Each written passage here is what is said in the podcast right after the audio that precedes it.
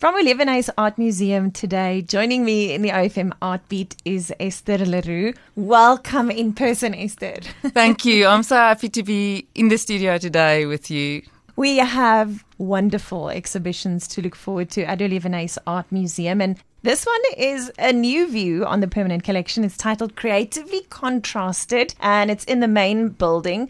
Ester, tell me about the process of putting this collection together. We originally put um, a similar, very similar exhibition together just before the end of the COVID restrictions, but not a lot of people got the opportunity to view it. So one of our staff members, Karen Marie, came up with a good idea to maybe rework it a little bit and to re-exhibit it as it's such a special exhibition showcasing our permanent collection and some interesting things from our permanent collection. Listen, Oliewenhuis Art Museum has mountains of interesting items, and I think it must be very difficult but also exciting to relook some of the works. What can viewers expect when they come on through? I think they can learn a lot about our permanent collection and the history of Oliewenhuis Art Museum in general because we're looking at what was the first donation after we became an art museum in 1989, what was the first acquisitions, what was the latest acquisitions. So you can also sort of see a little bit of a timeline. You could also see interesting artworks where artists from Bloemfontein depicted other artists from Bloemfontein. For the Claro, for example, there's two self-portraits of him made by other artists that was his students. So there's also a lot of nice links and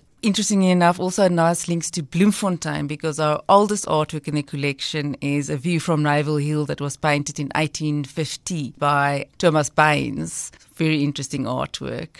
That is amazing. If you want to go back in time, so to speak, Oliewenhuis Art Museum is the place to do it. Ester, what is that first item? I'm now too nuuskierig. I need to know. What is the first item received? The first first donation that we've got is a etching on sepia paper by Dorte Berner, Das kranke Kind, and that was received in 1981. So donations yeah. were made towards the museum just to build up your art collection. Yes, yes. Our basic first collection already started from artworks that was donated by the National Museum. That then was when Oliewenhuis Art Museum became an art museum in 1989. Was then became part of the permanent collection of Oliewenhuis Art Museum. So there was actually also a lot of artworks even before there was a physical space, an art museum for them. It's so important for us to cherish our predecessors when it comes to art. But I love the fact that you've also included latest acquisitions. And I think the contrast between the past and the present is very important.